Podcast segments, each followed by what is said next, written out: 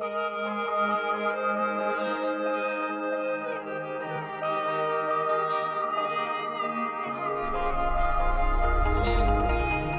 亲爱的听众朋友们，大家好，欢迎收听励志 FM 八五零幺三，流年在路上，我是小熊。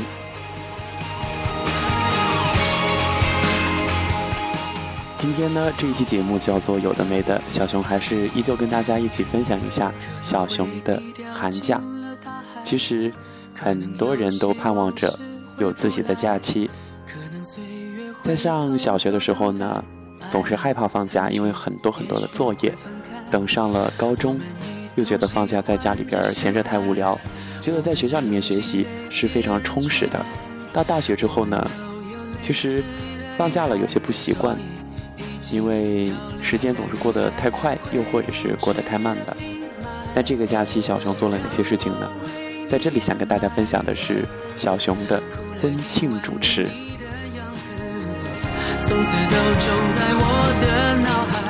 刚刚铺垫了这么多哈，小熊想在这里跟大家说的就是，其实有时候我们自己会把自己画在一条线之外，会感觉有的东西和自己没有太多的关系，也可能自己不太会去接触那一些被自己否定的东西吧。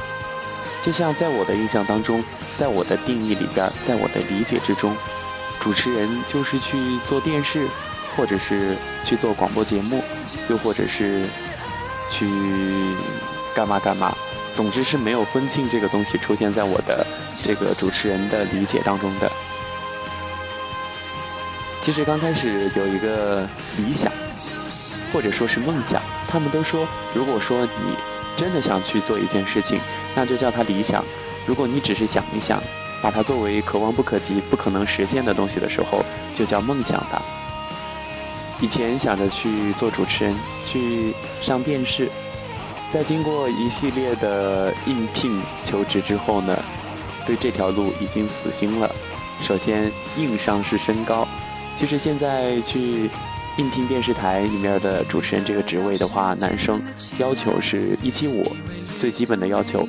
另外一个就是一甲、一级甲等普通话证书。后来就去实习，因为电视这条路是走不通的。就去做广播了，先把普通话等级证书考了，然后去电视台里边实习。其实我觉得，人能够进入到广播电视台，就已经很好了，至少我这样理解。我就希望自己以后能够成为一个广播台里边的一个主持人就好了，能够跟大家分享我的声音，用我的声音带给大家温暖也好，感动也罢，总之讲述自己想讲述的东西。那么这一次去做婚庆，我也是把自己给吓到了。原来我也可以去做这种事情。其实很多事情你去尝试之后呢，才会发现它也有另一面，你也会感激它，或者是爱上他。那么小熊从前都没有做过婚庆，呵呵，这一次是被朋友拉过去。首先有老师的推荐，然后朋友很信任，所以就去帮他们做了一次主持。刚开始接触到这个的时候，其实很忐忑的。我有这样一种感觉，其实，在台上面，除了享受就是紧张。我感觉自己在舞台上跳舞，完全是处于一种放松的状态，就会因为身边站着很多人，大家都是小伙伴，彼此都熟悉、都认识，而且动作都是统一的。就算你有时候记不住动作，稍微的迟疑半拍，或者是迟疑几秒钟，但是后面的节奏能够跟得上。但是作为主持人，除了你的搭档，就是你自己要掌控全局，自己要能够把整个流程都搞定，所以感觉还是两种不一样的状态。那么这一次去做婚庆，呃，看到那个主持稿就已经让我的头大了。A4 的纸有四页儿，一共有十三个流程。第一次拿到这个稿子，我就在想我得怎么办。虽然他们。这个呃，主人家就是我的朋友说，你人去就可以了，什么都不需要准备，我也就放心了，就真的没有准备。但是还是看了这个稿子，因为我想着可能会脱稿嘛，所以就稍微的留心的背了一下，看了一下。结果果不其然，去到那个结婚的那对新人的家里边，晚上彩排的时候，他们所有人都觉得，首先呢，我就是比较安静，像个小孩儿；再一次就是我彩排的时候，就什么都没有说，因为有些紧张；再一个我自己还没有全部都把它搞清楚，还没有全部都记下来，所以他们就说：“你明天可不能这样啊！明天我们是不会让你手里边拿着什么稿子的，你就脱稿。”所以晚上就赶紧背，明明是四页那种 A4 的纸，后来早上自己起来做了一个手卡，大家肯定都想不到是用什么做的，就是用那个红包，是一个大大的喜字，上面还有百年好合。我清楚的记得十三个步骤，首先是暖场，那么暖场的话就是在结婚仪式正式开始之前呢，先跟大家问声好，然后说一说在这个结婚仪式当中。所需要的这个呃注意事项，提醒大家友情提示，就避免那些小朋友好动嘛，好奇心受伤或者是撞到一些东西就不好了，因为全场都有一些道具和效果器。最后呢，来一个祝福，祝福和感激这些到场的所有的亲朋好友，然后就正式开始了。首先是主持人的开场白，第二个就是新郎登场。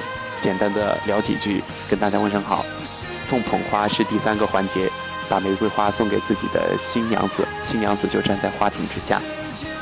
接着就是新人出场了，正式出场，这是第四步。第五步呢，就是我作为婚礼司仪来进行问答式的这个婚姻誓约。先问新郎是否愿意娶新娘子，再问新娘子是否愿意嫁给新郎。马上。到了第六步就是交换戒指了，而且还要让他们在舞台上拥抱亲吻。接着，其实见证我们幸福的人和让我们这么幸福的人就是父母，所以请他们上台来，让这对新人感激一下自己的父母，毕竟是父母把我们抚养到这么这么大，让我们能够有这么幸福的时刻。再一个就是请。证婚人，我记得这是第八个步骤，接下来的两个步骤，第九步和第十步就是点烛台、烛台许愿，还有倒香槟。最后一个就是跟大家分享幸福和欢乐的时刻，把捧花抛给大家，捧花里边还藏着小红包。这一步是很多的年轻朋友和小朋友非常热衷和喜欢，也很期待的一个步骤，当然也是最容易调动全场气氛的、营造氛围的这样一个步骤。最后一个就是。呃，感激大家退场，新人退场了，就是这么说起来很简单的。我在这里跟大家分享就觉得很简单，但是当你站到台上的时候，那么多人，你还不能够把这个流程搞乱，还要清晰的记得你脑子里边要过一遍，接下来该干嘛？如果发生意外情况，该怎么圆场？该怎么应变？这是小熊的第一次做婚庆主持。没有做的特别成功，但是至少没有搞砸，所以后面也就放心了。朋友呢，呃，在听了这些熟悉的人讲述当天的这个经过之后呢，也觉得还行，所以就又给了我一次机会。因为小熊所在的地方是一个县城，呃，这边结婚的话，有些人是在县城里边，有些人是乡镇里边。我所在的团队小分队就是要去到乡镇里边，我们一边一般都是提前去，第二天再开始正式的做这个婚庆。这这一次小熊犯了一个错，他们都觉得我是处于一种脑袋放空的状态。其实那天结束之后，到现在我回忆起来都不知道我当时在台上说了些什么。我把最重要的一个步骤就是在感恩父母的环节，有一个步骤是。呃，给父母鞠躬，表达感恩之情，然后是敬茶。中国有一个传统嘛，就是孝敬。嗯，就是媳妇过门之后要改口，要称这个老公那一方的父母亲为爸爸妈妈，也就是今后的公公婆婆。我不知道当天怎么搞的，就把这个步骤给忘了，而且还把这个新人的父母请到台下去了。但是后来看到台下的工作人员示意我。就是我掉了一个步骤，但是当时他们也已经放弃了，就说忘了就忘了呗。那有什么补救的方法？但是后来我想一下，这么重要的时刻，这个环节嘛，也是很多人都清楚的。如果做的不好的话，就会扣工资的。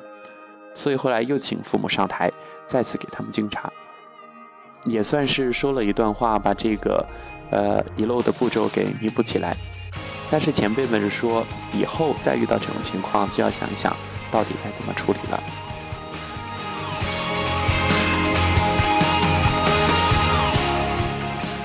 其实，在想做主持人的这条道路上的话，遇到了很多的这个困难，也碰壁过很多次，被别人否定过很多次，但是。